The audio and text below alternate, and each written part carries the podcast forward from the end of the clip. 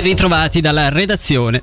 Apriamo parlando della Cassa Malati. Cassa Malati in base al reddito si può fare. L'iniziativa socialista volta a contrastare l'esplosione dei premi di Cassa Malati contenendoli al massimo al 10% del reddito è stata giudicata ricevibile. Il testo ora dovrà essere esaminato da governo e Parlamento prima di un'eventuale votazione popolare sul tema. Sul tema Angelo Chiello ha sentito la prima firmataria dell'iniziativa che ha raccolto quasi 9700 firme, la copresidente del Partito Socialista Laura Righet è superato il primo scoglio e adesso si può iniziare a discutere proprio nel merito dell'iniziativa. Come Partito Socialista chiediamo che il Consiglio di Stato presenti rapidamente un messaggio che approvi questa iniziativa. Proprio ancora con gli aumenti dei primi di cassanati annunciati qualche settimana fa, è più importante che mai agire e aumentare anche i sussidi. Primo passo per arrivare ad una cassa malati unica? Assolutamente sì, questo sarebbe un primo passo verso premi in base al reddito, ma poi ci vuole una cassa malati unica a livello federale. Versare a ogni persona attiva nel 2021 nel settore sociosanitario 6.000 franchi riconoscendo lo sforzo profuso dalla pandemia ad oggi. È quanto chiedeva la mozione dell'MPS respinta dal Gran Consiglio ticinese con 48 sì, 8 contrari e 13 astenuti.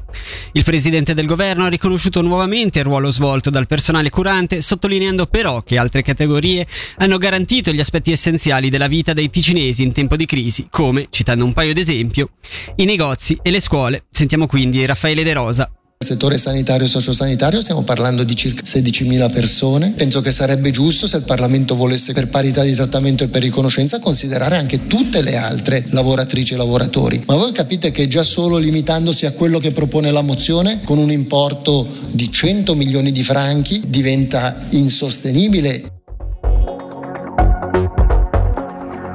Sentiamo ora la replica al consigliere di Stato da parte del deputato dell'MPS, Matteo Pranzini, Pronzini, che ha firmato la mozione subito dopo la controreplica del relatore del rapporto approvato dal Parlamento, il PLR, Matteo Quadranti migliorare le condizioni di lavoro e salariale. Avreste anche la copertura politica del risultato delle iniziative cure infermieristiche forti. Come sempre, proposte che facciamo noi non vanno bene. 6.000 franchi non vanno bene, ma proponetene 3.000 voi avete proposto un gelato all'ente ospedaliero per ringraziare, cioè dovreste vergognarvi, lei che fa parte del consiglio di amministrazione, però rimane il problema e fra cinque anni noi che siamo inutili non saremo più qui, dovrete discutere di una situazione ancora più drammatica di oggi. In questo settore mi risulta essere stato rinnovato un contratto collettivo approvato dal 93% almeno del personale, quindi proprio che sia stato fatto niente eh, mi sembra un po' eccessivo e un unilaterale.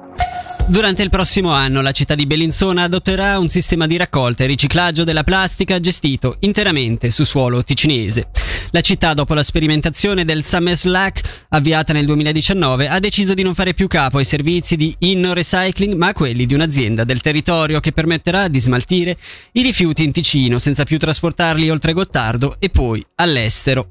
Secondo Giorgio Soldini, municipale capo di Castero Ambiente di Bellinzona, i costi non aumenteranno, ma anzi sarà possibile diminuire il costo dei sacchi da, dagli attuali 2 franchi e 50 a 2 franchi e 20 era conveniente esattamente come quella che proponiamo ora, perché la stessa ditta che oggi si occuperà di questo trasporto farà lo stesso lavoro nella stessa maniera del precedente. Per il comune di Bellinzona non ci saranno costi superiori, semmai ci sarà tendenzialmente all'inizio di questo nuovo passaggio a una riduzione del sacco da 2,50 a 2,20. Però le condizioni rimarranno esattamente a costo zero per la città e questo ci permette anche di non andare a influire sulla tassa base dei rifiuti. Questo era un altro elemento importantissimo. RDP ha chiamato ancora una volta alla partecipazione collettiva. L'associazione a tutela delle pensioni cantonali ha infatti riempito la piazza della Foca appena fuori da Palazzo delle Orselline. Questo mentre il Parlamento dovrebbe discutere e verosimilmente approvare le misure di compensazione. Sentiamo il perché proprio da Enrico Quaresmini al microfono di Fabrizio Coli.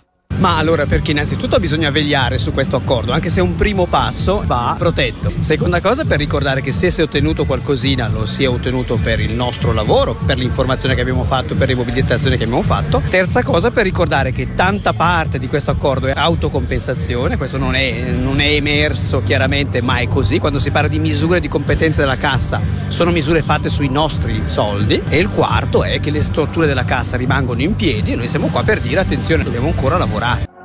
E, conclu- e, concludiamo le notizie nel Locarnese dove è stato arrestato ieri sera Gordola, un ventottenne residente nella regione.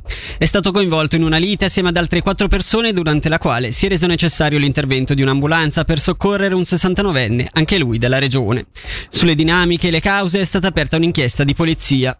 Il ventottenne è accusato di tentato omicidio intenzionale subordinatamente, lesioni gravi, lesioni semplici, vie di fatto e minaccia. Dalla redazione per il momento è tutto, vi diamo appuntamento alle 19.